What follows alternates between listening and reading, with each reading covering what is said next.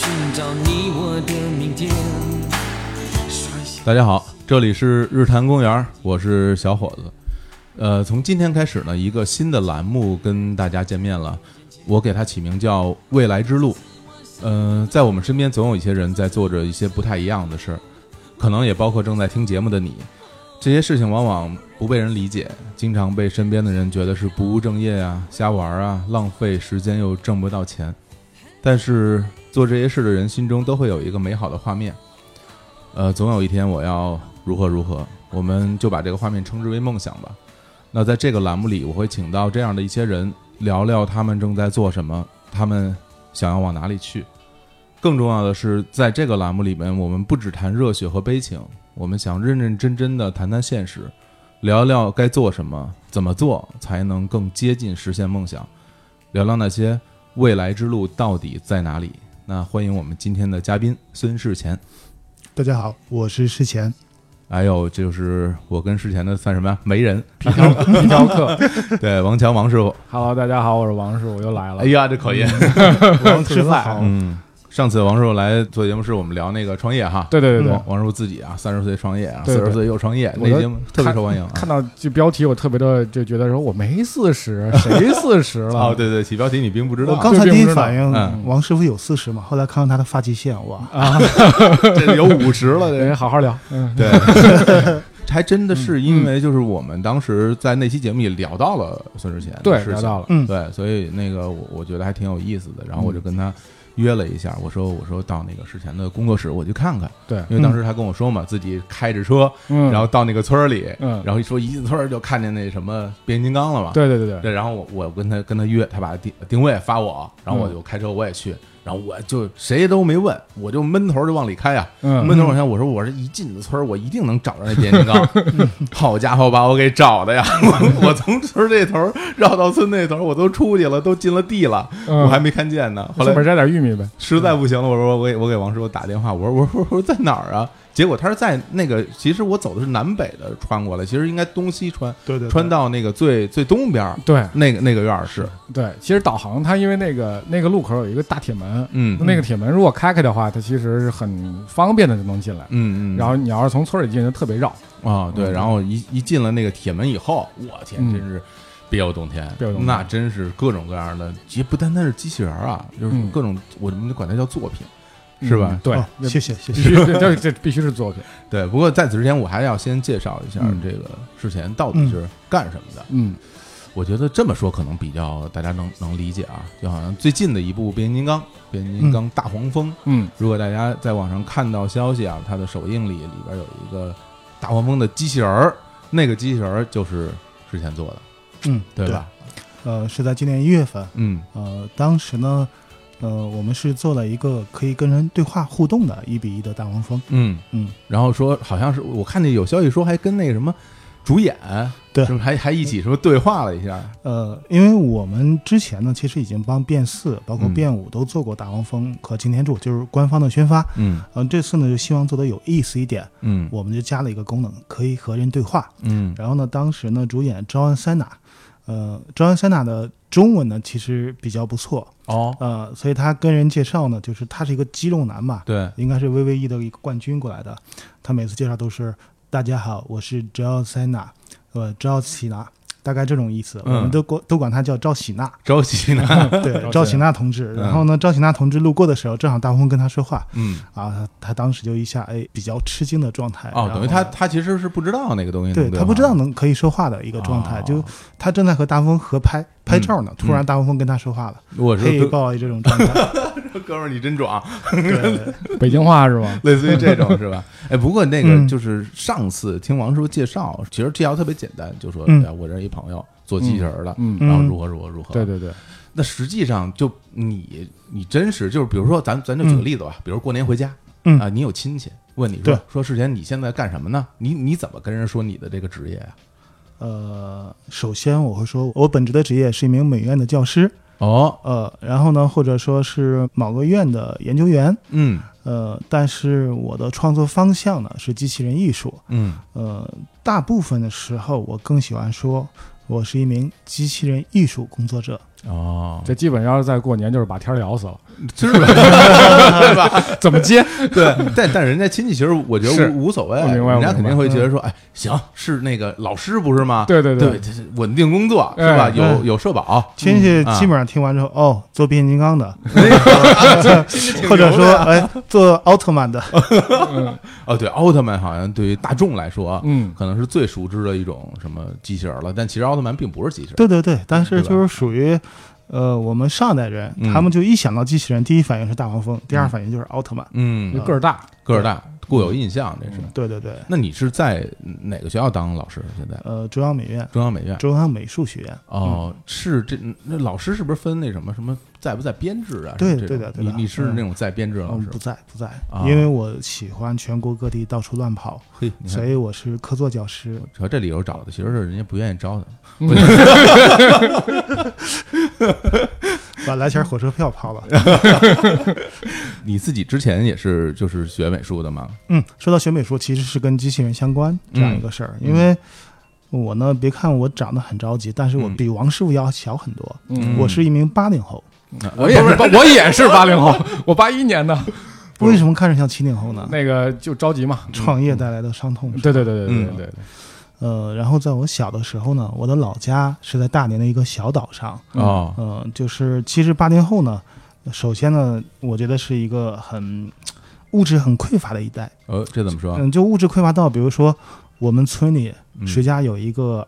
旧的篮球、一副羽毛球拍儿，我们都知道。那是不是村里就只有那一家有呃，？对，只有那家有，因为啊那家的孩子的爸爸是学校的体育老师，哦，呃，他可以把把学校的淘汰的球拿回来给我们玩儿。嗯嗯嗯呃，但是呢，八零后我觉得又是特别幸福的一代，嗯因为在当年那个环境下，我们可以看到全世界最棒的动画片儿毫无哦保留的引进到国内。我哦这个之前福哥对，来请来对请哦对回对顾对日坛公园第叉叉期，对那对，福哥童话往事同事是的啊是的福哥来说说过，他他对这特别熟啊。对嗯，福哥也是我的好朋友，呃，所以呢，我小的时候是伴随着一系列经典的动画片长大的，其中就有很多机器人相关的动画片，比如说《变形金刚》嗯《太空堡垒哦，》，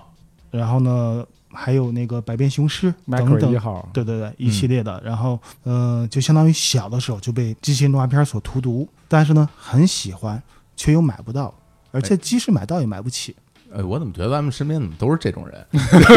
就这种人终终究会走到一起。 就吧，对就好像往那儿一一坐，就都说，哎呀，就嗯小时候喜欢变形金刚，可是买不起啊。对，然后都是青年啊，然后我们这一波是是人，大家都是是是这样的，你也这样啊，对，都是属于给童年填坑的一个状态，是吧？因为我记得后来，呃，我到北京了，读大学了，我跟朋友聊天才知道，小时候一个擎天柱，基本上是我父亲一个一个月的工资，买不起又特别喜欢。嗯，然后我呢也是受我父亲的启发，因为我父亲是一名退伍的工程兵，哦，他有很多建设的图纸，嗯我呢就拿纸板自己去做机器人，做的多的有的可以变形，甚至有的可以合体。拿纸板，就是你自己做，能做出对能变形的机器人。是的，是的，自己画图纸。我天，这个这是不是这这是天分吗？还是说这你爸爸也会教你怎么嗯怎么弄？我爸爸会教我一点，我觉嗯得不是天分，嗯主要是喜欢。嗯真的是喜欢到骨子里，但是你却买不到。嗯然后呢，那时候我记得我最幸福的事情是我爸偶尔会买一件衬衫，嗯，然后衬衫到今天他也会在中间衬一张白卡板，哦，就那个有点硬的对那对对硬纸壳。然后每次拿到那个硬纸壳，我会在上面画满满的图纸去做一个到两个机器人，嗯，那是我最幸福的事儿。哇，你这些这些东西现在还有吗？家里？呃，已经搬家找不到了，但嗯是我大学期间还做过几个纸模的，那个还有。是吧？对哇，这这手艺哈、一直留到现在了。对，嗯后来就做的多了，就觉得哎画图纸这个事儿比较有意思。嗯，呃，就跟家里说我想学美术，哦，呃，家里呢反正就是也不支持，但也不反对，就你先画着看吧。嗯，呃，然后呢，高中就上了一个有美术班的一个高中，啊，等于就是也是就是普通高中普通高中，但它有但它一个并美不术班，啊，嗯不是艺术学校是吧？对，啊，嗯、然后就开始考美院，嗯因为你学了一圈美术，总得考美院嘛。但是呢，就是中央美院的设计的课程，其实在我们高中是没有没有涉及到的，嗯呃，然后我只是到中央美院的考前班，在美院旁边的地下室里待了两个月，嗯，然后后来呢就很幸运的考上了。这个我我觉得我听到这儿必须打断一下，嗯这好多人啊就把这很多事情说的轻描淡 写，说什么 啊，说我哎呀，说我这个也没有什么正经学过啊，嗯就是喜欢，你复习了吗？我啊没没复习哎，肯定对考不好。嗯，这都是啊，对吧？然后呢，说我就就是学了两个月，很幸运啊，我就很幸运就考上嗯。嗯嗯我觉得这个东西就让我听起来天方夜谭一样。首先，我想问问，就是你在你们高中学的那些美术的那些基础，你现在看来当时学的都是什么东西啊？就是比如说画石膏、啊画金物、素描画头像、画速写，啊，常规的造型用的这些美术的相关的，嗯嗯，然后其实刚才你说的那个，我能理解你的心情。然后，而且到今天为止，嗯，我们高中应该只有我考上了中央美术学院的设计专业。我都在想，你当时如果告诉你老师说我我哎呀，我想考那个中央美院，嗯我就不知道你老师应该怎么回答你。我们老师就带着那种眼神来看 我的，但是呢，我妈妈呢，就我母亲呢是说，呃，你全当呢，你去北京去学习旅游两个月看看，嗯因为就是北京呢，在我们心目当中一直是很神圣的那种状态。啊，对，觉得就是一生当中必须要朝圣的一次的状态。嗯然后我母亲可能就把那次我过来学习加考学当成了一场朝圣之旅吧。嗯，他们会陪你一起过来吗，没有，我自己来的。我自己一个人嗯对嗯啊对，对，那不刚十十七八差不多。是吧？嗯，我带着一个同学。哦，嗯，对，你们俩一起考吗？呃，我们俩一起考。他考上了呃，吗？我考 上了。他肯定是没考上，跟我说了吗就一个。对，嗯呃，嗯就其实。嗯嗯，但是我跟你说一件事情，嗯你可能会觉得还是有原因的，嗯，有道理的。你说，就是中央美术学院呢，当时的设计专业考四科，嗯每一科总分呢是一百分，嗯最难的一科我们公认的是立体构成，嗯嗯就是我的同学或者大部分人会考到二三十分，但我是考了九十五分，我当年一百分满分，对啊，九十五分已经是最高分了，他不会评一百分嗯，啊、所以我其实是这一科成绩比较高，把我背上去的。我那都是这个做变形金刚做的呀，对对对，对对对我同学当时都一致认为这个实际上是你机器人做的多，你的空间思维得到锻炼，嗯，我觉得也是，所以它一直在影响我的命运。比比如咱们有时候会这么想啊，嗯就比如说我现在回头再看什么高考的时候那那些题，嗯，我会觉得依然很难，我根本不会。对吧？完全不会。我小学现在都不行。你现在你现在这个状态，你回头看，当时就是说考美院这件事儿本身它难不难？嗯很难，是不是很难？真的很难。嗯啊就是你一方面需要实力，一方面还需要运气。你指的运气是哪种运气啊？是出题正好你会，还是我？因为我真的不懂，嗯，我都不知道考美院考那些东西是是什么我指的运气是发挥吧，发挥是吧？发挥。嗯对，因为他可能说出的题目呢，每年是不一样的，嗯有的可能说适合你现场发挥，或者说有的呢是你你这次去考的状态特别好。嗯嗯，就这么着就考上美院了。嗯对哎那我问一个问题，就当时你你去不是地下室吗？嗯对有没有那种就是说这个地下室某一个间是考入学率巨高的？哦，对对对，有这种都市传说啊，呃都有是传些说对对说对你我只要进了这个地下室，行了，你肯定上。嗯，我当时就找最便宜的，没有没有没有对传，就说，是我记得一个床位一天要十块钱，嗯，按无天日的地下二层，就嗯其实很像一个大的防空洞，嗯嗯，然后几我那是哪跟年啊？零零二年，零二年。啊对。然后我跟我的同学还因为抢地下室的洗澡间，嗯然后还跟人斗殴过哦，嗯对，就是是我同学，就是因为他那个地下室只有在公共厕所当中有一间是洗澡间，嗯你交五块钱可以洗一个小时。哦，还得单交钱啊，对，然后我同学呢就去洗了，嗯然后后来的人呢就过来想，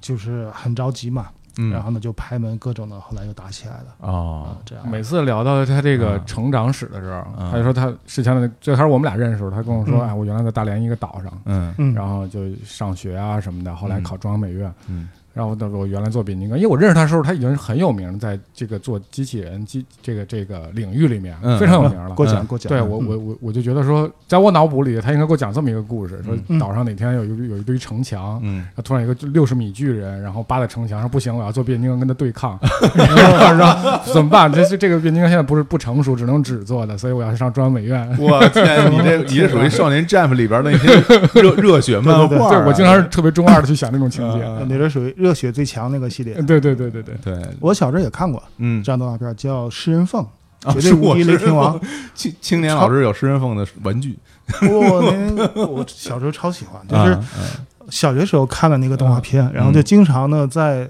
跑操的时候就幻想了有个巨大的怪兽出现，嗯，然后我们学校的那个小平房，然后就翻转出来，里面出机器人。哎呀但是有点没有底气的是，看动画片里那个学校都是三四层楼，嗯但我们的学校是一个小平房，我就在想，哎呀，这样一堆小房子能出现什么机器人呢？就怎么变啊是吧？对对对，基本上每天跑操都在幻想这件事。这这个什么立体能力就是这么练出来的。是吧？对就每天练，对，然后那那你你当时考上美院之后嗯回到家，然后跟你的爸妈，包括你同学，包括老师，他嗯们，说这这个事儿，大家什么感受？都很兴奋。是吧然后呢，一开始呢，同学会觉得稍微有点想象不到，后来呢，嗯联系到我做了那么多机器人，他们也能接受了。嗯呃，然后我爸妈就很开心，因为呃，在我们那个地方，嗯你能考上鲁迅美术学院就已经是啊很厉害啊，但鲁鲁美挺厉对，害的啊，当然鲁美也是一个非常棒的院校。嗯，嗯呃嗯，后来就考到了，毕竟考到北京嘛，嗯呃，就特别开心。而我在地下室的时候，过来讲课都是，呃，美院的学生，嗯，大一、大二的学生过来给我们讲课。哦，是学生来讲课啊，呃，有老师也有学生，嗯，然后我当时看到学生，我我觉得啊，他们身上都发着光的感觉，你知道他们是那个美院的学生吗，知道知道啊就觉得好厉害，这是嗯国画系的大神，这是雕塑系的怎样等等的。嘿，本科之后是学的什么专业啊？呃，我们中央美院特别好的一点嗯就是，呃，大一呢是不分专业的，哦，它只是分大的学院，当时比如说造型学院、设计学院、嗯建筑学院等等的。嗯嗯嗯，然后呢，你需要在大一整个一个学期里，每一个科的成绩到年底做一个总的排名，啊嗯不是年底，到学期期末，然后呢，成绩好的同学先选专业，哦这样啊是这样，我觉得非常合理。哦对，那你当时是成绩怎么样？我成绩还比较靠前，经过大一一年的、我就是怪不得你说合理呢，因为你一掏钱，你就说合理。 对，对，然后嗯我们就选了当时最热门的呃公共艺术里面的环艺专业，环艺是是是是什啊么？其实公共艺术的一种，偏、在今天可能偏景观多一些。哦，对，然后当时身边的几个好朋友都说都选这个专业，结果毕业呢先后都不干了。这个我还如果说专业对口的话，这个需需干什么呀？呃，比如说你们今天如果说去奥运的那个森林公园，嗯，森林公园的那个整个公园的总评，我们参与了一小部分，哦，包括龙形、水系等等，比如说公园的设计、广场的规划、小区市政的环境等等的。哦，这样啊，对啊，北京有些街区还是我改造的，哦是吧？对，从北纬路到南横东街，还有嗯太平街等等的，还有西河沿街，就前面前面的，哦，对都是南城的，听说对啊，就是当时还算宣武区，嗯就有一个我也觉得挺合理的地方，是在于就是美院这种先让你上一年学，根据你成绩让你选专业这种方式，嗯我觉得特别好。为什么呢？就是我大学毕业之后，我大概有个两三年，嗯差不多我才觉得说，啊，这些知识我是挺想知道的。当然想一想，好像是大学教过，哦，对对，是有这种感受，我也对我也我也有这种是吧感受，对对对，我甚至是毕了业之后，嗯，我都会觉得说，就当时因为呃高考的时候让你自己选志愿嘛，选对呃选什么那个学科，对，其实不不知道自己想干嘛，对也不知道是的自己能不能就是擅长做什么。嗯你像我们学校，我当时学的那个计算机，嗯然后我我其实真是不是特别特别会，嗯，然后就而且那个我数学特别差，然后就计算看得机出来全是、嗯全是数学课，然后就真是不太行。后来我毕了业，人家就有时候聊天啊，我就说，如果当时我知道的话，我我可能就学个日语什么的。嗯然后这个东西其实找工作也很方便，对对对而且打游戏很方对便。对对对对对，打游戏看日剧就很方便，当时就觉得这个比较好。我当时是因为我不是叫连本儿说啊，这上、上期不是说过我我嗯动物园儿那那档子事儿吗？哎，卖就衣是服啊，对，然后当时我就想说，要不要加个盟？嗯加盟可能就是你省事儿嘛。嗯然后就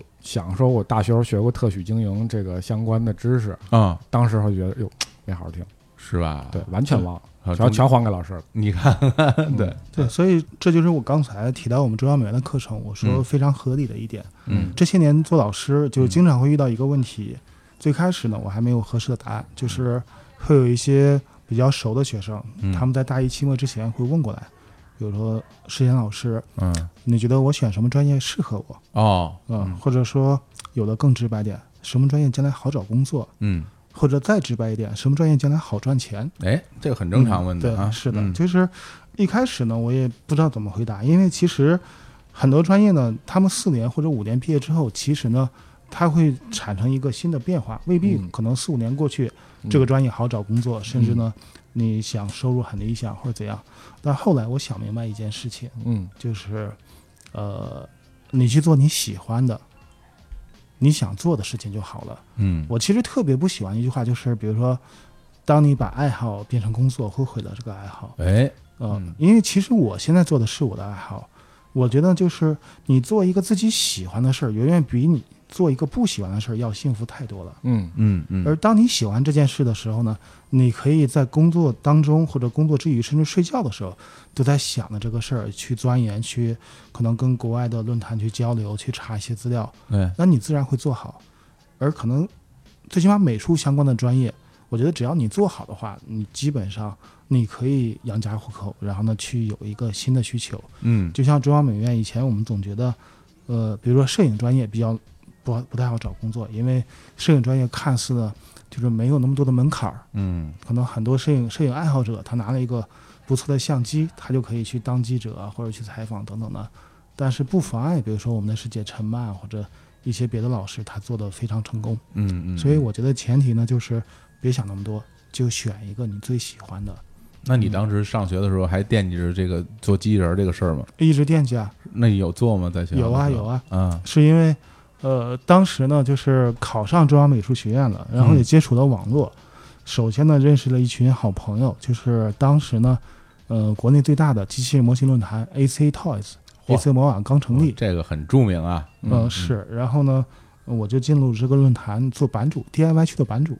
我在 DIY 区叫前世，到今天也是版主。哦呃，，那今天可能论坛会给我挂一个创作总监的一个一个 title。我像你说，你看他说话就是老是特别简单，就是对我我到了那一个论坛，我就在那儿做我就是版版 主，，我还总监我，对对，我去了我就练摊儿我，大概是这个 意思。嗯然后就和全国各地的民友，我们一起开始做机器人的创作。但实际嗯上，呃，那时候的创作很大原因是没钱，嗯因为那时候我们开始慢慢收的模型，因为图便宜嘛，都收的是残次的，比如说它缺个拳头啊，或者少把枪之类的。哦，就老的对那些对对变形金刚、机器人儿什么的啊，我们就相当于呢，呃，要自己动手去做它缺的部分，去给它补足。哦，慢慢的从缺失的慢慢做到大的，做到几十公分的，甚至几米的。嗯到今天这样一个状态。另外一点就是，然后呢，钢琴论坛就发现，原来小时候喜欢的机器人现在还有的卖，嗯，但依然买不起。嗨，嗯，就比如说，当年我特别喜欢一款擎天柱，叫 MP 零一擎天柱，大师级的擎天柱，嗯，呃，要九百三，我记得很清楚。哇，那基本上是我大半学期的生活费，嗯我呢又不能跟家里要这个钱，所以我只能就被迫自己去去给人讲课，开始踏入社会，是这样的。哎，你这个给人讲课是不是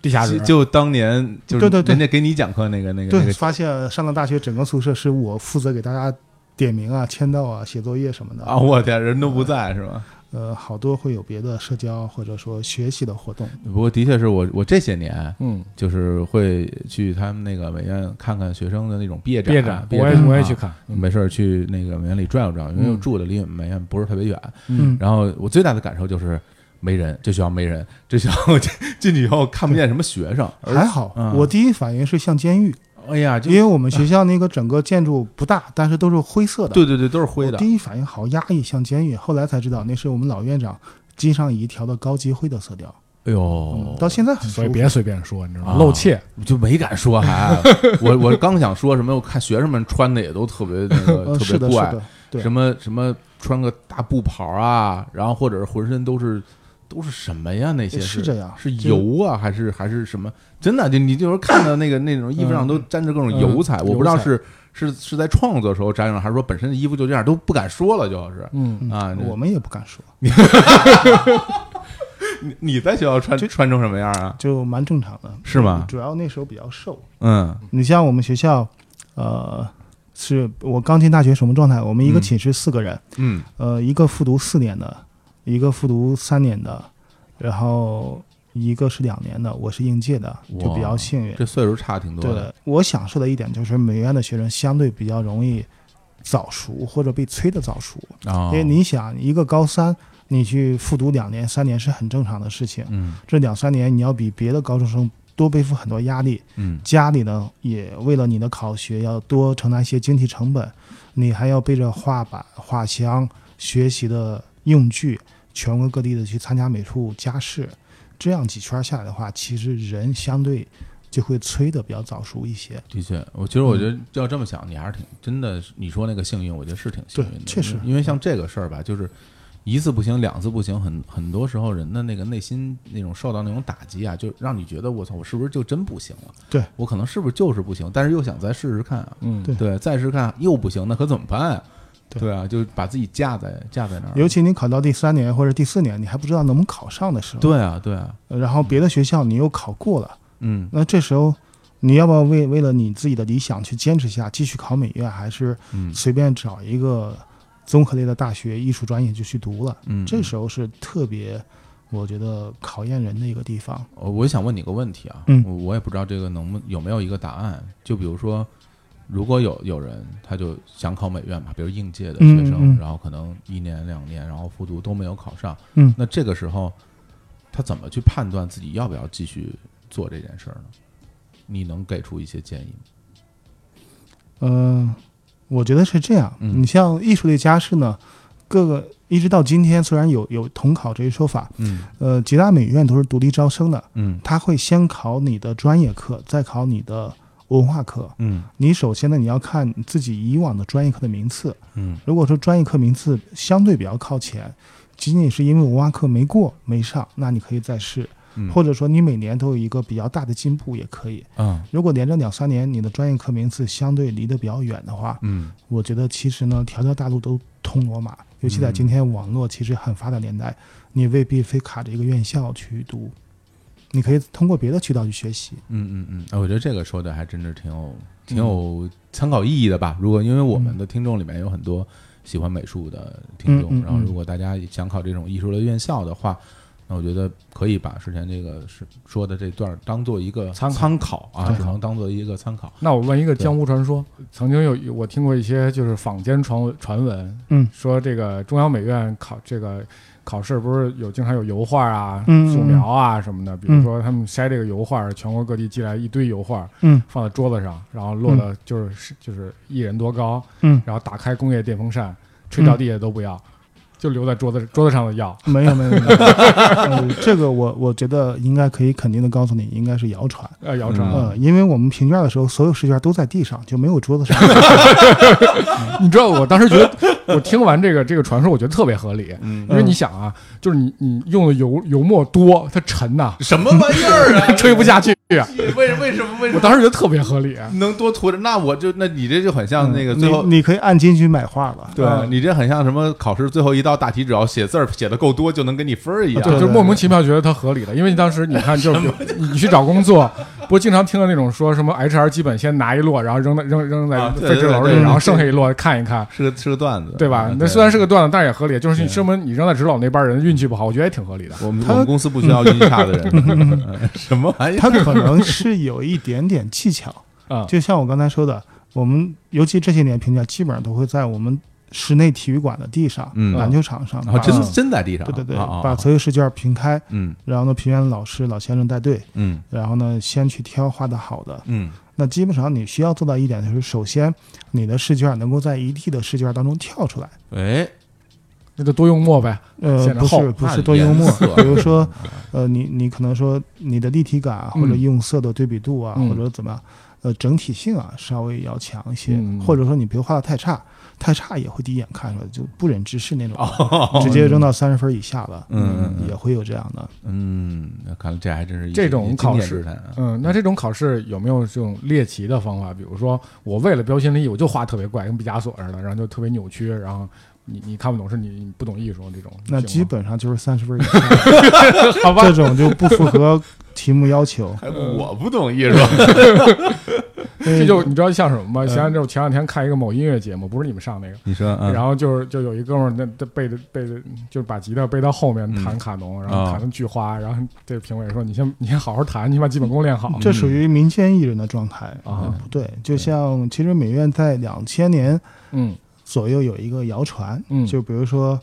色彩方面，老师尤其设计学院这边会比较喜欢一些画家的，嗯啊，然后呢，有的考生，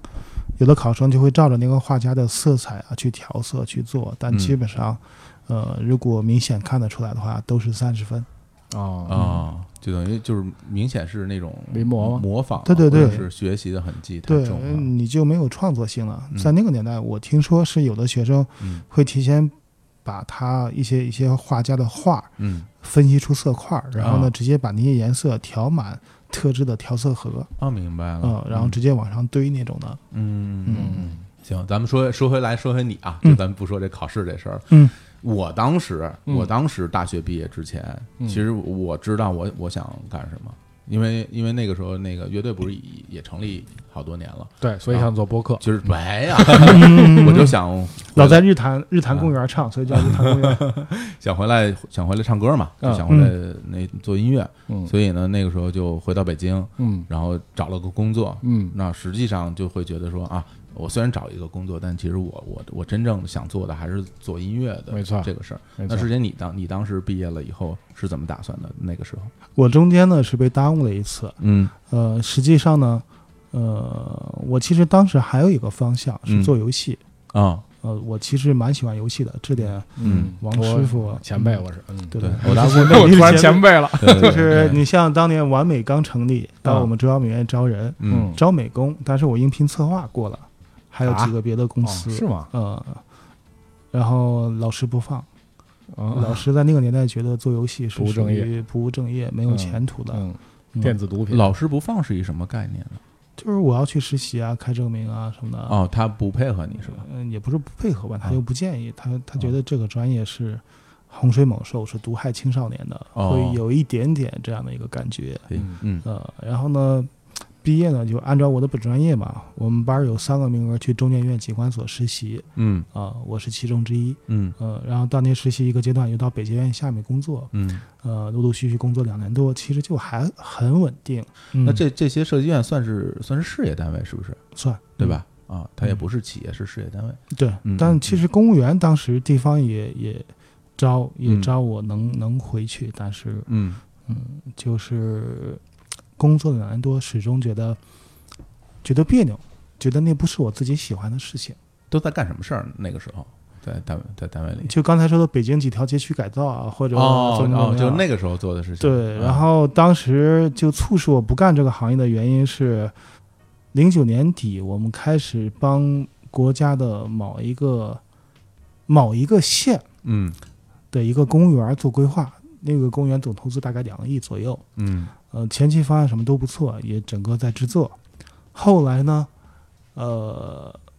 因为在山上嘛，当地领导说：“孙老师，你们帮设计一个塔吧。哦”哦，那就设计了。因为那个那个地方呢，旁边就是草原，嗯然后就在塔上做一些装饰纹样，嗯呃，比如说有天马啊，有有草原风光啊，嗯嗯嗯有有狼啊之类的狼图腾什么的嗯。，明白。呃，后来呢，就是我们内部都觉得方案不错，汇报的时候到领导那儿吧，嗯领导直接说方案不行。哦呃，晚上吃饭的时候，然后他反正就敬我一杯酒，他说。那个孙老师，我属兔子，你不能有狼。哎呀呃，这个事情给我的冲击是很大的。嗯啊嗯嗯嗯，，我觉得就这不是我想干的事儿。哎嗯，因为考上美院之后，你实际上我觉得还是有一些使命感。嗯嗯，就包括我们中央美院校区嘛，京津卫视广大，就是还是希望就是说有一丢丢想要报国的一个一个一个思维，就不嗯管说从哪个方向，从我们的艺术方向还是怎样，但是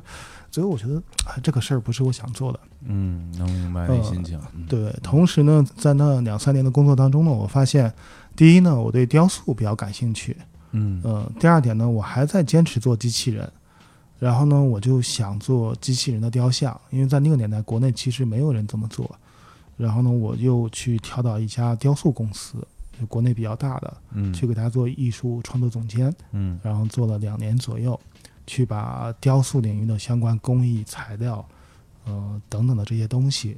都学了一遍，也尝试了一遍。啊，等于说你当时那个在学校学习的期间，就是雕塑这一块儿不是你要学习的内容，是吧？不是我要学习内容，会啊会涉及到，但是呢，嗯它并不是说我们那个会真正的落地的一些。嗯嗯，对它，我们会雕泥稿，你的造型功力、你的审美会会被锻炼。不过我觉得他这个思路真的挺值得学习的。就比嗯如说，呃，可能说我想做机器人儿，嗯然后呢，那我需要雕塑方面的这些知识嗯和这些经验，嗯，然后他就等于是边干活儿边学，哎，对吧？对是先这样就找一活儿干，又有又有收入，嗯我还能把这技术给学了。嗯是这样，对，嗯这个就我我认为这是一个很现实的解决问题的办法。明显我就是一个反面教材。嗯我想做游戏，所以我先练个摊儿，啊，对，练个摊儿不行，我做做个众筹吧。 对，有因为有的时候我们想天才一般都这样。有，因为有的时候我们想做一件就想做一件事儿的时候，中途可能就会会被卡住，是，就觉得那个地方，我我我想我想做这个事儿，但是我又没有办法走到那儿去，就一嗯筹莫展了，然后就因为一筹莫展，所以不敢离开现在的处境。嗯你那个时候是新找着工作之后才辞职，还是说先辞了再找嗯再去我找一直都有各个公司啊或者单位让我跳槽啊，啊哦我？就挑了一家，觉得还不错的。嗯，就是咱们这种，嗯你像你水产，我联大，嗯嗯嗯，我们没有被挑的这种，我们不没有配没，有没有，没有不是，这不是开玩我觉笑，得还是是还是还是就是在自己在业务上没有那么好，没对，有就没是有那么好，你就对就像我，比如说在公司招人的时候，如果大家水平都一样，工作实现都一年，嗯然后我肯定先挑一个院校更好一点的，啊，至这少是这个是对这吧个？是至少他学习能力更好。对，但是如果你在你的业务上方面的确有点有有所特长，就好像比对如说我学计算机，你就是能够独立自主去编编一个东西出来，那对那你就没是错儿有有市场，人 对家就会需要你。你你对就属于计算机里面唱歌最好的。我 我天啊，我真是不敢这么说啊，但嗯但是我这计算机真是不怎么样，嗯那真是没没学会，而且嗯，我也我觉得我可能也不太擅长擅长做那个东西，对，选错专业了。对啊。然后嗯像之前这个，那你后来在那个公司做了多长时间啊呢？两年多，后来就一方面回到美院做老师，嗯一方面就去做工作室。其实呢，就是我做事儿是比较长性的，就嗯好比说，我喜欢变形金刚，喜欢机器人，我可以喜欢喜欢三十多年。嗯其实刚才你们也说到，很多人小的时候都喜欢，只不过长大了慢慢就不喜欢了。嗯我是一直喜欢过来而已。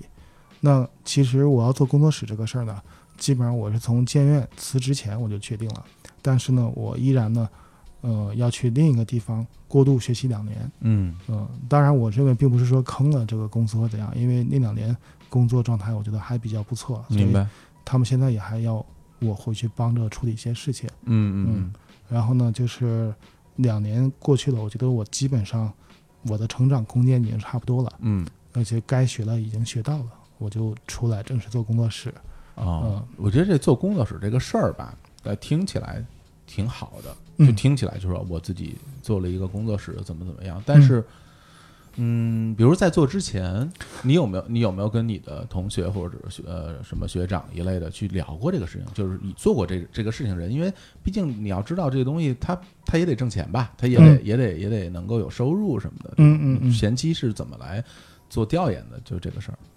呃，在做这个之前呢，我觉得其实最需要过的是家里这一关，嗯，这怎么说？嗯因为当时已经成家了，嗯你需要跟自己的太太有一个交代。嗯嗯、因为就是家里会经常说一句话，就是“女怕嫁错郎嘛，男怕入错行嗯”。我感觉选专业在那个阶段对于我而言是一个很大的一个事情。嗯就是我，而且我当时特别担心一个件一件事情是什么，就是工作室搭建起来，然后没事儿干。一方面呢是会会有很大的经济负担，嗯另外一方面会担心大眼瞪小眼儿，这个很尴尬。就每天在工作室嗯可能说没有状态的那样一个事儿。结果呢，呃，应该算从工作室搭建起来到今天，基本就没休息过。可不可以我这么理解说，其实是你在当时雕塑公司积累了一些客户资源，或者是有一些在业界的名气之后，所以你做这个事儿就会更顺利呢？积累的一些项目案例，嗯有一定的名气，然后资源呢会稍微有一丢丢，嗯但是呢，其实我后来做工作室，我的可能合作的朋友或者说合作的客户，嗯其实跟雕塑公司是不重叠的，因为我做的是机器人方向，嗯在那个年代，机器人方向其实还是没有的，嗯。国内基本上没人做。那这样你还记得你的第一单生意是是什么生意吗？第一单生意呢，实际上就是我当时呢，因为我特别喜欢变形金刚一个角色叫猛大帅，嗯嗯，然后这个角色呢又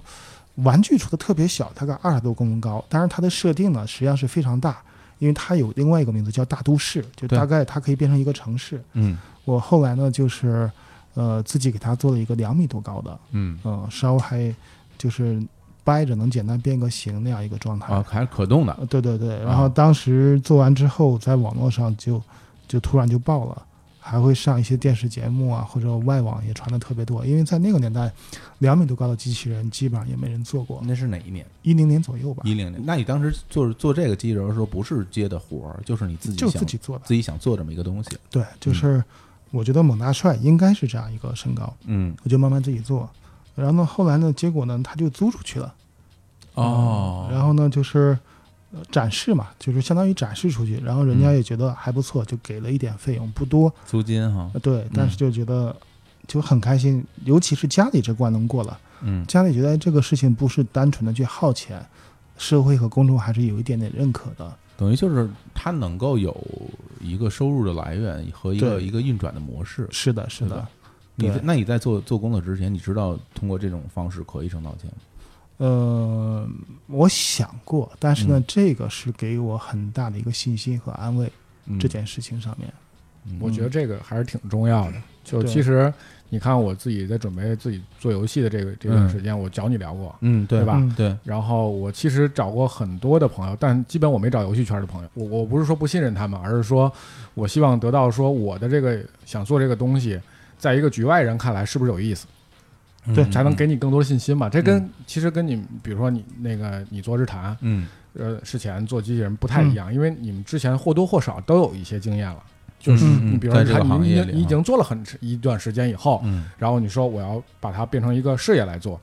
那这个你是有一定心理的有底的。嗯我把自己工作室就建好之后，算公司嘛，不算工作室。嗯建好之后，我一个人坐在办公室，就家具还没齐，我就就是对着远方阳台，我坐在阳台上我就抽烟，我看着我飞机起起落落，对我就放 我就放空，然后我就嗯想说，行吗？这到底是啊，对心里会虚的，一定会虚的。如果如果我们现在如果我们现在来复盘一下的话，嗯就像之前做工作室这个事儿哈，它它其实是有几个不有有几个比较关键的节点，我觉得啊，嗯就比如说第一个节点就是说你你你先要能够完整的把你的想法做出来，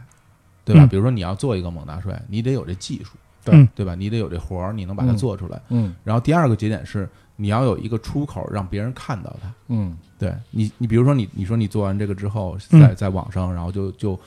爆了，就火了。嗯那其实它也是一步一步来。比如说第一步，你肯定要先，我不知道是不是还是传到什么 AC Toys 或者什么对样的哎网这个站，这我吧做的时候，我就在 AC 同步，从第一天我开始做，嗯切钢管就开始，嗯，然后一直在更新，然后哎好多人回复，然后这个这个就有是人 传到这个是一个典型的互联网思维，典型嗯的对吧？是一个手工梗，对对， 它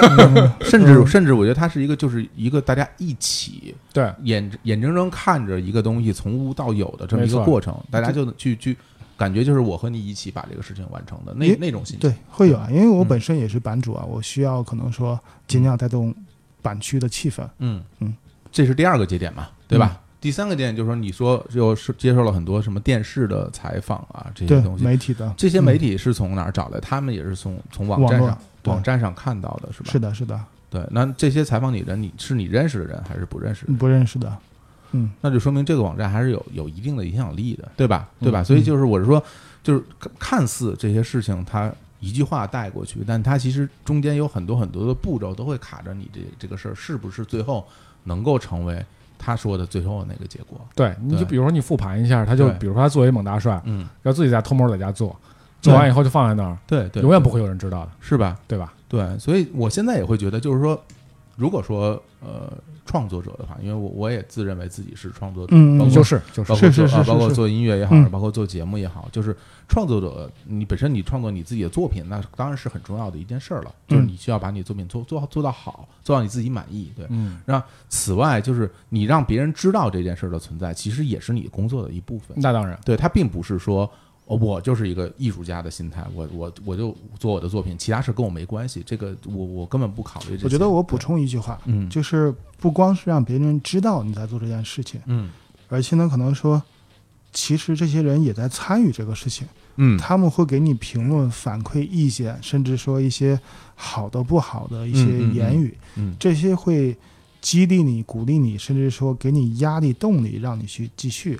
往某个方向去推这个事情。嗯嗯，这个是从精神层面到到你的行动力方面的一个转化的过程。对对对对对，吧是。就嗯我其实，因为当时也没人做这么大的，就是其实股价做完了，或者股价做到一小半儿的时候，就就嗯其实就觉得挺挺难的。是这但样的是吗，对对对，后面一堆人在那回帖啊、嗯，版主啊，什么时候完成啊，或者怎么样了。哦，我觉得这个真是就是。他这像什么呀？就嗯自己把自己架架在那儿了。就是说，那么多人看着呢，这个事情我不能做一半就不干了，对吧？要不然要不然这事儿也说不过去了。我觉得这是一种很好的动力，嗯，就是有人在看着，在等着你把这东西完成，就是哪怕他可能你做完没有任何的经济收益，但是你觉得这些人跟着你一路走过来，你需要让他们知道这个事儿，我我我是在完成的。我我我我很想问一个嗯可能有点敏感的问题，你说，就这个东西贵不贵？呃，不贵，就是嗯因，为这里不去算我自己的人工力是，对你就是你算你算零我成自己的本人力啊什么的劳力，我记得很清楚，最后我核了一下，大概五千四。哦，那还真的不是很贵。那你看哪是的年呀？嗯，一零年嘛，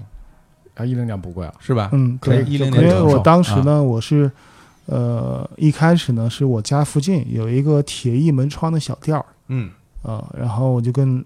老板聊了一下，我就用他的场地和工具，我给他一点儿成本，嘿，我就每天下班之后在他那个场地上我去切啊、焊接怎样等等的，嗯然后做到基本上骨架成型了，我就把它背回家里面，嗯然后在家里在客厅里被我整个霸占了，在那儿做。嗯所以其实我的第一个工作室应该算我自己家的那个小客厅。哦，那这第一个活儿吧，或者其实是第一个作品啊，嗯这蒙大帅这个他成了一个就是出租，就是做完一个作品，然后出租有租金的这么一个一个对模式。对，那一般而言啊，就比如说我们很多做事儿，因为大家会遵循一个所谓成功的经验，就比如说嗯嗯我这个事儿我做成了，那我之后我还是要这么做，我还可能还有还会有类似的东西，我可以复制过来嘛。那这个嗯这种这种模式会成为你之后工作室的一个一个常规模式吗？呃，会成为常规模式之一吧。嗯嗯，嗯，其他的呢？其他的话，其实如果没有经历一四年那件事情的话，嗯其实可能就一直这样做。一方面，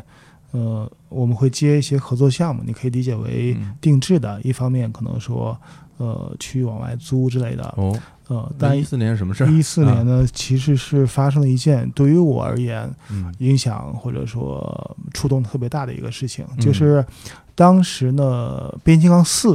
要在中国上映，嗯然后呢，官方呢要做一个中国的巡展，就找到了我这边来制作，因为呃基本那个阶段国内也没有别的团队在做大型的机器人作品，要多大的？呃，九米高，哇，你对你之前做过那么大个儿的呃，吗？没有，对于啊对于啊我而言也是挑战，而且嗯等到确定这个事情，时间也很紧了，只有四十五天。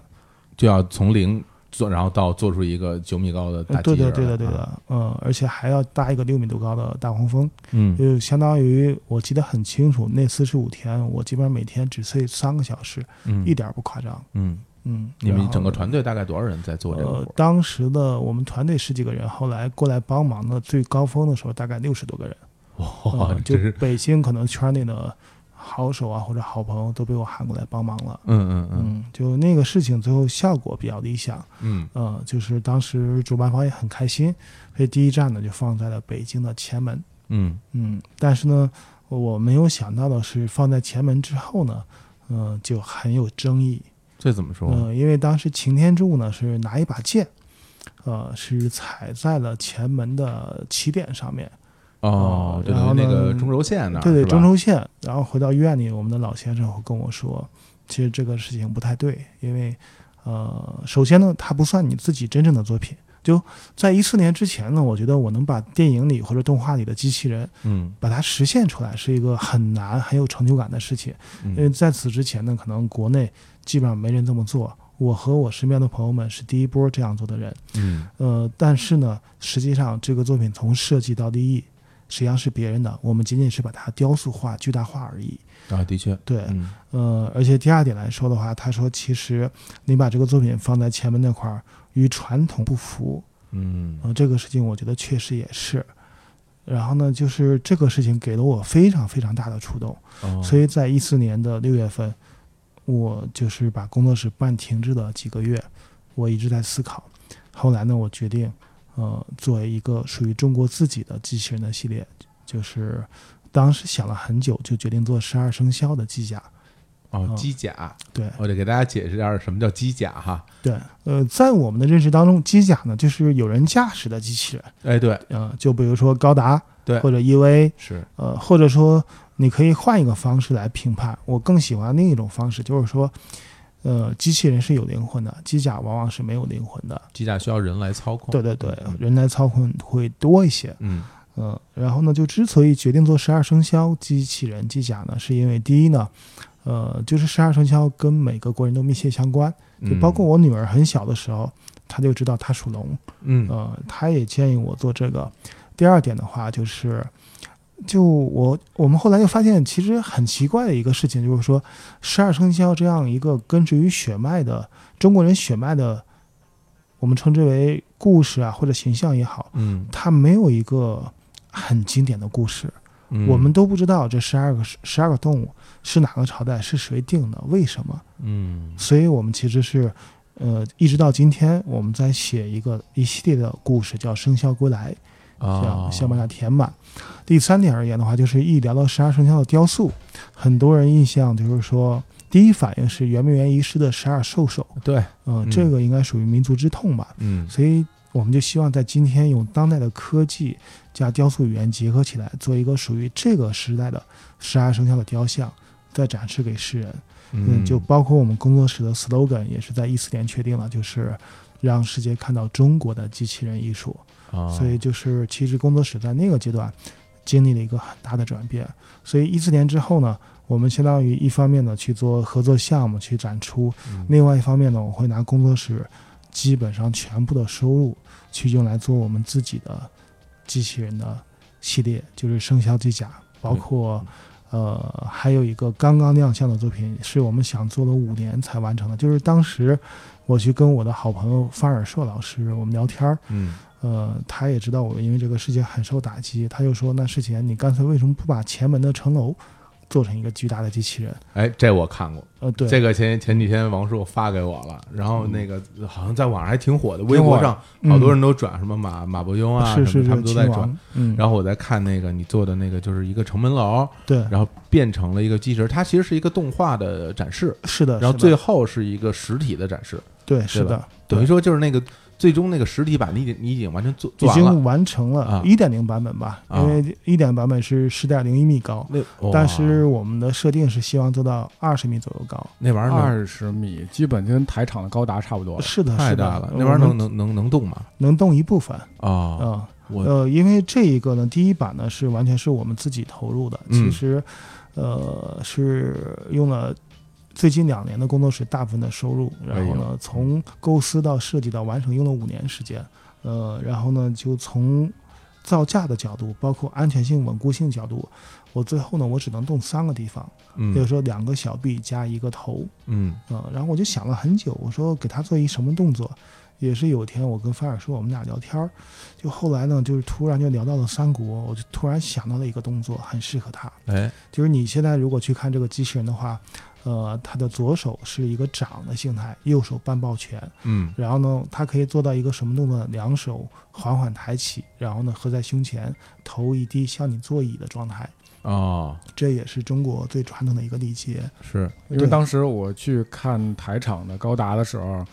就是他换独角兽之后，嗯我觉得说哇，能动了，真了不起。其实就是大型机器人能动是非常难的一个事儿。那它是不是因为太重啊？嗯，重，包括就对吧是说你现有你用的很多电子元件，它嗯其实是有上限的，并不嗯是你把它越位放大，它的力越大。哦，就是它的启动力是吧？对，是啊的，是的而且我觉得就是就是因为你现在看很多机器人，它都是站着嘛，对就是它能站住这事儿，好像重力的分配啊什么的，我不太懂啊，但我对觉得这事儿应该不容易。是的，是对吧的，尤其。呃，你像台场高达，它相当于一个半永久的安置方式，它可以从地面、地下的基础就开始做。哦，而我们呢，可能说要考虑到展示，它其实是一个需要反复拆卸搬运的，它注定和地不能产生太深的基础。嗯嗯，或者说你只能于置置于地平面以上。要考虑的还蛮多的。但是，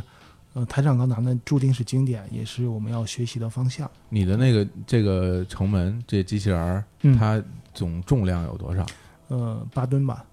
嗯，我八吨，这个是真是这个，大家感兴趣的话，可以去看那个事前的微博里边有有这段视频啊。对对对嗯微，博嗯名呢就叫孙世贤，是。然后大家可以去谢谢看一看。然后 我反正我当时看以后，我觉得太牛了，因为前面那段动画做的特别炫，嗯整个城门怎么怎么变成一个是是机，是然后包括它肩膀部分有那个城门的那个元素什么的那种啊，啊，然后包括当时我看之前做这种大型的嗯机器人的时候，有想就想起了一件事儿，就是哪年我忘了，一四一五年。然后我们当时是跟那个 EVA 合作，说是想在那个东方明珠广场放一个初号机。嗯然后后来就是我我出设计方案给这个版权方看嘛，然后都设计完了，都 OK，嗯然后说不行，改动作放不了了。嗯为因为那个东方明珠底下那个应该是一个空的，是相当于是地下有、有、啊，这对个对对对对对吧下沉的它是下沉的对那个他那个姿势是当时是我就是站立的嘛，嗯，嗯是没办法站在那儿了，哦会有危险。站不了，对，他会塌，嗯有可能，因为他他那个你所有的着力点都在两个脚上，最后就变成了就是我们之后半跪看那个 EVA 是半伏在地上那种感觉，它支撑它着力点会变多，啊啊，这样的话它就更安全。嗯对，所以就是大型机器人，可能我们想起来就说，哎，不机器人往那一站就完了吗？其实并没有那么简单。那之前现在那个十二生嗯肖那机制到、到什么程度了？呃，第一台呢是龙的机甲，嗯呃，但是它是一个霸王龙，因为呢变色的时候呢，其实我当时很想跟主办方说去做钢索，啊，但是呢，钢索，大家如果我我超喜 欢我钢得索，解释一下啊，这呃个钢索啊是变形金刚里边这个机器恐龙里边这个霸王龙的形象，嗯嗯嗯人气最高。对嗯我图纸都画的差不多了，差不多。而而我女儿也是属龙的，她特别喜欢霸王龙，啊呃，我们就把它做成了霸王龙。但同时呢，呃，它应该是世界上第一个大型可以变形的呃机器人作品，就是它可以从一个霸王龙形态变成一个中国古代的将军。呃，哦天，这这这这这这这多个高啊？这多大个儿啊？这个不大，这个大概也就五米左右。这是机器人儿还是机甲？呃，机器人机，器但是人我们的啊啊概念里面，它会做得很高。就嗯是现在之所以做这么大呢，一方面就是整个系列是我自己，呃，我们自己在撑；嗯另外一点的话，就是也是为了运输的方便。就比如说它人行高五米左右，当它趴下来的时候，嗯呃，就个别零件会高于两米七，但是都在两米七八左右，就基本上我们可以接近整体的去运输，哦，这两米七是一个运输的一个运高输度的一个高度上高速啊，就是符合我们的法规的一个高度。哦，对，呃，因为当时为什么要做能动呢？是因为就之前就在展示别的作品的时候，我就经常会遇到问题，说孙老师，你这个机器人能不能变个形儿是啊、啊，或者能不能走两步？就是大家对机器人对对是对走两对步，对对对对对，是有这反样正一反个嗯正像。我这种外行，我肯定要问的，对，这这能动吗？这对对对啊对，，是有这个期望的。哦，当时回答都说不能，没人做过。嗯后来呢，自己在做原创系列的时候，就想，哎，要么试试吧。因为第一个是自己的原创系列，我可以慢慢试。嗯你像我第一个作品做了一年多，嗯，我可以慢慢试变形结构怎样等等的。呃，第二点的话就是，呃，相对造型什么我可以去掌控。嗯，然后呢，就是一五年的九月份，我们在鸟巢亮相了第一个，当时是中国科技周啊、哦，然后呢，第二个呢，我们就开始尝试能走了，就是我们做了一匹龙马，就生肖里的马，嗯，我们尝试了四足行走的部分，哦，四足行走，对，啊独立四足行走，就稍微有一点点动平衡的因素在里面。嗯嗯，也是应该说国内第一个大型的四足行走的雕塑装置吧。这样，呃，第三个其实就是，呃，也是我一二年开始就想做的一个作品了，嗯就是，就因为刚才聊到机甲，就嗯机甲呢，在那之前我们一直觉得它是存在于动画当中的，对啊或者电影当中这的，能但人是坐。上能开的，啊二零一二年，日本的水道桥重工公司发布了世界上第一台真实的机甲，大家是不是就疯科了？瑞投资，当时我们是疯了，啊就是 它是一个四轮的机甲，你可以理理解为它的底盘有点像一辆汽车，嗯，但是它有一个驾驶舱，一个少女在那驾驶的上半身做动作，我觉得我天，啊，已经酷到不行明了日，香，我嗯，是有点那种 感觉，啊，呃，而且呢，就是因为我们基本上在国内吧，是我们在推动这个领域在往前走，嗯就即使我们当时的技术能力远远达不到那那样一个状态，就会有很多朋友找过来问说：“事前你看这个，或者事前你们能不能做等等。嗯”当时我们就想呃往这方向去储备，然后在二零一五年，美国的 MagicBot 团队又发布了世界上第二台机甲 MK2，嗯也是能够开的。呃也是能够开的，它的啊底盘是一个双履带。然后呢，哦，他们做了一件很酷的事情，像日本的机甲约战，日本的机甲还应战了，什么叫约战？打架吗就？是要打架，就真的就就要硬碰硬的那种状态，短兵相接。这这这这这钱啊，这都是！我现在一想，这就是打对钱啊！这是的，个但我们啊也是限于钱，所以呢，在一七年呢，实际上我们用了几年时间，就做了世界上第一台兽性的真实机甲。嗯呃，我们的十二生肖里的猴子机甲深猴大圣号，啊而且呢，大它圣啊也是中国的第一台机甲。嗯呃，但是因为呃，我呢自己是属于，可能是你可以理解为清高啊，或者说怎么样，因为日本的机甲是四轮的，嗯美国机甲是双履带的。其实我当时采用这两种底盘的话，其实很容易就实现了。嗯，但移是动我方式是吧，对对对，我嗯觉得，因为我们是后来者嘛，又又不愿意让人觉得山寨，我们选择一个更难的方式，四足移动。就走。对，而且还有一点的话就是，呃，我们的预算基本是我在承，我我听下来，感觉之前是是用自己在其他的地方挣来的钱，然后都投到这里边，然后再研制这些东西，我是不是能这么理解？嗯，是的，是吧？嗯，然后这个东西目前看它也不是一个什么，就是挣钱的买卖吧。对嗯总，总体而言，但我觉得世年在做这些事儿的时候，好像脑子里不太有这种这种所谓的时间概念。我指的嗯时间概念就是说，呃，效率对回回报，不是不是那种，不是那种，就是因为就是你当当你当你做到，比如说你去做机甲啊什么的，做到你觉得 OK 的那个时候，然后当你回头看，可能你这一辈子好像只干了这这一件事儿，嗯，嗯对？吧？因为对时间其实，在你在做事儿的过程中，它其实它流淌的很快的。嗯，对，那是的你有没有嗯想过说，如果到了那一天，你回头看，你就一直在做这个机甲这个事儿，你心里会是什么感受？我现在也非常开心啊，虽然是吧压力很大，而嗯且有的时候经常上微博会有人问大商号什么是升级啊，怎么嗯不打了，怎样等等的，嗯，呃我也没有办法去解释太多，嗯我觉得只能说，呃，一点一点去做吧。因为那个跟世前也是刚刚认识嘛，嗯嗯然后就是聊天儿，这两天聊天儿就感觉，啊、世贤其实是一个挺挺内向的人，他就是特别对，就是也挺内向的人对，但是。但是你看他做这些事儿的时候，他并不内向。呃，我觉得说到这一点，啊我要说，其实机器人一直在影响我。嗯就刚才其实聊到了前半段，嗯你会发现，在我从小因为喜欢机器人，去自己做，因为嗯做的多了，去学美术，嗯然后又因为机器人做的多，学美术考上了美院，对，又因为考上了美院想收机器人，一方面认识了论坛里的很多朋友，嗯一方面呢就很早的踏入了社会。嗯其去实挣钱这哈中间呢嗯还有一个很重要的事情，他把我从一个非常非常内向的状态。转到了今天一般内向，一般其内实 向。就是说，今天在我跟你们沟通的时候，已经是改过很多很多了。嗯呃，然后还有一点的话，就是它确实改变了我的命运和我的性格。嗯就是我在我很小的时候，我我父母给别人介绍我的时候，就会说我们家孩子内秀。哦我当时还觉得内秀是一个很好的词，觉得有城府，不愿意说话。我小时候最喜欢做的事儿就是自己跑到一个小屋子里做东西。嗯明白，嗯、然后呢，后来慢慢的才知道啊、原来它其实是会造成你在班级里可能说不不会太被人关注啊，或者容成为容易被遗忘的一个一个角落。嗯然后呢，其中的一个改观是在高二高三的时候，就当时我我比现在瘦很多，嗯那个年代突然就开始放一部偶像剧，就就《流星花园》。哦然后就我们学校女生就突然觉得我长得很像其中一个。我那时候就是属于走到学校里都会有有师妹关注那种，或者过来送吃的那种状态。哎呀，这成名人了。呃啊对对然后我就更不愿意出门了，就每天哦下课就在这教为室什里么待呀着？？那有人喜我欢觉你得不好吗？很烦啊，而且我不 知道，哎，你知果道然吗？果然是偶像剧的就是这个就是这个角色啊，而且我我真的不知道怎样去交流。有的时候回到宿舍会发现一个饭盒，然后一问哪个师妹送的吃的，但是已经被大家吃的差不多，给我留了一口。哦，你那时候是那个住宿制的哈？对，住宿制的，啊，啊，然后嗯然后就这样一个内向的状态。结果呢，读大学为了要收机器人买变形金刚，我嗯要去给人讲课了。我记得很清楚，第一堂课的时候，我足足备了一天的课，啊下面就五个学生，结果讲了两个小时，坑坑巴巴的，满头是汗，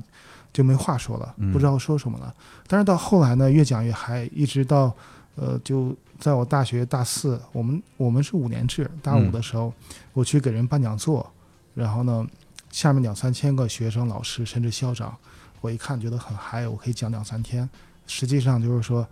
它很大程度上锻炼了我。练出来了。对啊嗯，对，是之的所以能练出来，就是因为想挣钱买变形金刚。 对，最开始就是这单样纯一个吧欲望，所以对它其实一直在改变我，我的命运、我的性格等等啊。嗯包括我今天很多很多朋友，就包括我跟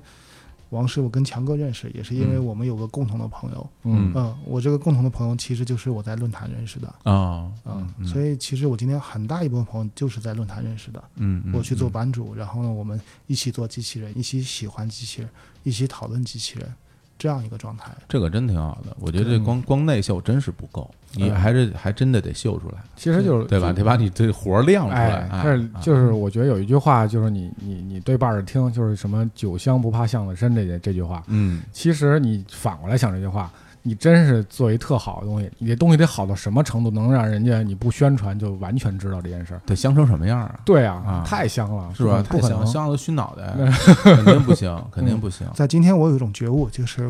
因为已经三十多岁了嘛， 嗯，没没没像王师傅到四十多，但是啊这是坐实了这个。 也会有一种人生觉悟，就是说，呃，前半辈子既跟机器人一路相伴过来的，或者它影响着我的命运。嗯然后我到今天有一种宿命感，嗯，就是可能我这辈子能把这件事情做好就得了，嗯所以我的后半辈子。后面几十年也会一直去做这个事情嗯啊，有的时候我会去国外开会啊，或者论坛什么的，也会跟国外的朋友聊天。嗯然后呢，就当我们聊到日本的机器人，我们会有很多第一反应，嗯高达、EVA、T 是二八等等。啊，当我们聊到欧美呢，也会有很多第一反应，比如嗯变形金刚、太空堡垒，甚至钢铁侠，甚至星战。对是但是，当我们聊到中国的机器人，除了那些子幼项呢，嗯给孩子看的话，实际上，呃，是在国际上是没有没有什么太多的作品的。的确，我好像对你要让我说，我觉得我一个也说不出来。呃，对，实际上我们首先呢，就是希望有一天，如果说在国际上提到中国的机器人，会想到我们正在做的，或者说身边的朋友们正在做的，嗯、就是，嗯、相当于我们想为下一代的孩子去弥补一个空白，嗯嗯、然后具体到工作室呢，我自己的计划里面，实际上是首先呢，从今年开始，因为今年呢又是一个十二生肖的轮回，从鼠年开始，嗯呃，包括去年的猪年，我们其实是帮春晚做一辆变形汽车。啊，它实际上是我们内部的就是亥猪机甲，也就是说我们的第六台。然哦，后呢，从今年鼠年开始，实际上我们每年都计划，如果顺利的话，我们会做一台当年对应的生肖机甲。哎，那这个做一轮十二个就出来对了。，嗯然后呢，而且呢，我不光是只做一轮，我想做我的后半辈子，甚至一直做下去。嗯因为首先，呃，十二年过去之后，你这十二年每一个机甲，你会有很多新的设计稿子、思想，嗯而且你会有新的技术、设备等等。嗯那你可以做二点零版本、三点零版本，可以一直做下去的。嗯呃，第二点而言的话，其实我希望慢慢的在过年之前，每年新年之前发布对应的生肖机甲，我希望它慢慢变成很多国人都很期待的一个事情。就比如说明年是鼠年，看看世界他们做的老鼠机甲是什么样子，嗯慢慢的变成了很多人的一种期待，或者给小朋友的一些欢乐。然后呢，甚至可能说我会做一个小的主题园区，然后呢一边做一边大家可以过来玩儿、过来看的一个状态。哎，这个这个好哎。对其实我我我听你这么说，我自己其实心里有一个憧憬吧。嗯就如果说到什么时候我能够在比如说你说的那个像主题园区，甚至主题公园里边儿看嗯到这些、这些机器人机甲，啊嗯然后我还能够再买到一些小型的、可变的，甚至可动的，就是有自己有动力的那种小型，嗯我可以自己在家玩儿。然后我还能看到一些影视的作品，整个的它这么一系列的东西，我觉得这个可能就真真正正会成为一代人记忆中的，就像我们当年看变形金刚的那、嗯嗯那嗯那种那种生活的烙印了。嗯，对，就像每年春晚你都盼着赵 本山冯巩今年的小品是啥，是吧？对吧？就你想今年事前那个机甲会是什么样呢？嗯然后怎么变呢？对，这个我觉得还是挺挺酷的一件事儿。嗯对，嗯还有一条线就是我们现在开始建筑机甲系列，嗯呃，应该说我们是很多人说，反正应该是第一个这么尝试的吧，把嗯中国的古建筑或者把中国的建筑和机甲相结合。嗯我特别喜欢这个，呃嗯这样我我就特别对对特别对，酷嗯我们也可能会。呃，沿着中国古建的足迹，嗯甚至我们院里的一些老先生说，沿着“一带一路”的新时代“一带嗯一路”的足迹，去把一些经典的中国的建筑，把它变成机甲。去弄一长城，呃，是对吧，我啊们下一个是考虑，而且呢，比如说，一段长城突然变成一条龙这样一个感哎觉。嗯哦，爬走了。 我已经很多年没有去过长城玩了。如果长城现在有这么一机甲，我肯定会去一 趟，我要去看一看。对，因为这这个事是儿挺你酷想想的就特别的有意思，因为是你你说到中国元素，其实生肖是一种，嗯，那其实中国的建筑也是非常有有有特色的东西，一想就知道它是什么样子。对对对，它有对很多标志性的东西，对，你就像你说日本，你先想的是浮世绘、对啊忍者对这种有文化特色的地富方士，山。对富士对吧山，像比这如说种你富士山变成一个机器人儿，大家可能一下就看出来，哦，对这个好像是富士山，因哎为，它有那个嗯雪顶儿，对或者对怎么对样对对对其实它会很多东西，它有自己标志性的一些一些元素设计在里面。嗯对，那我也我真特别期待哪哪天要是事先把这个什么长城的这个机器人做出来，一定要通知我，我要去看一看。而且现在就是说，嗯如果我们听众大家想看看你做的这些机器人有没有最近哪儿有展出啊？最近的话就是，呃，因为我们最近的一个作品实际上是献礼新中国成立七十周年，嗯呃，然后呢，就是从十月一号开始，嗯在北京的中国科学技术馆展出，会哦展出一个月。哦，嗯那到一直到十一月份、嗯是是什么？是哪个作品？就是首先呢，是刚才我们聊到的，就是这种建筑机甲，嗯呃，我们就是我们院长给起的代号是“丝路机嗯甲”，丝路机甲起点。就这个作品呢是第一次亮相，嗯嗯、然后呢，在生肖虎和牛的机甲是伴随它一起亮相，哦，这三台呢都在中科馆，呃，中国科技馆就是就是鸟巢附近的那个，对对吧鸟巢？东北角啊，那就是那个个新科技馆。对嗯，那这大大家如果感兴趣的话，可以到这个新科技馆去看看之前做的这些大机器人儿。 我我只能说嗯大大机器人儿。今天跟我说说那个今天录节目啊，我们同事说今天录什么节目？我说录一个那个很厉害的嘉宾。他说哪儿厉害？我就是做机器人儿的，嗯我 我就只能只能这么去介绍哈。不过真的就是因为呃，像今天在聊到的很多节点，我我自己倒是觉得挺有收获的。嗯就比如说像之前他从小喜因为喜欢这个，然后后来去考了学，然后嗯考了学之后又去打工什么的。其实每一步，我觉得对于大家可能如果能有一些启发的话，其实是一个好事儿。就是说嗯在，在你想要说从 A 到 B，从从起点到你想要去的那个地方的路上，它其实不是说光光靠你去想象。光靠你有一腔热情，然后你就能够走到那儿去的。嗯你要真的实实在在的做一些很重要的，而且是一定要做的。对，那如果大家听了这个节目能够有一些收获，那我还挺开心的。好吧，那就嗯今天就聊到这儿。哎呀啊，好的感感谢世贤，感谢王师傅。然后今天的片尾曲，大家也听到了，我这个节目是有一个新的片头曲，然后这个片头曲名字就叫《路》，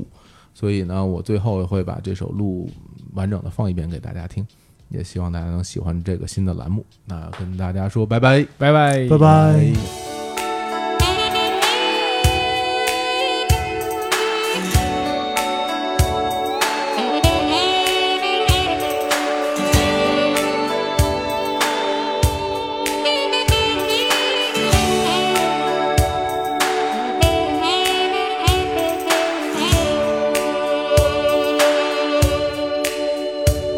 这是一条无尽长路，它没有终点。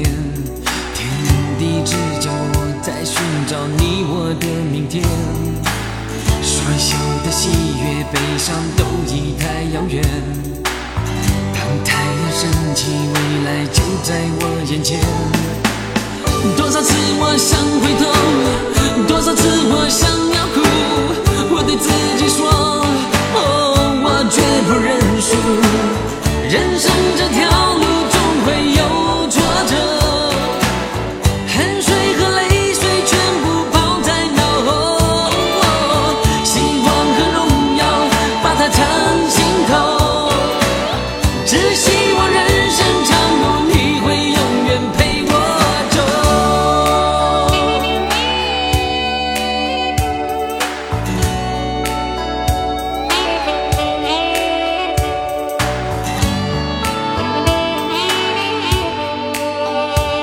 这是一条无尽长路，它没有终点。天地之间，我在寻找你我的明天。所有的喜悦、悲伤都已太遥远。当太阳升起，未来就在我眼前。多少次我想回头，哦哦哦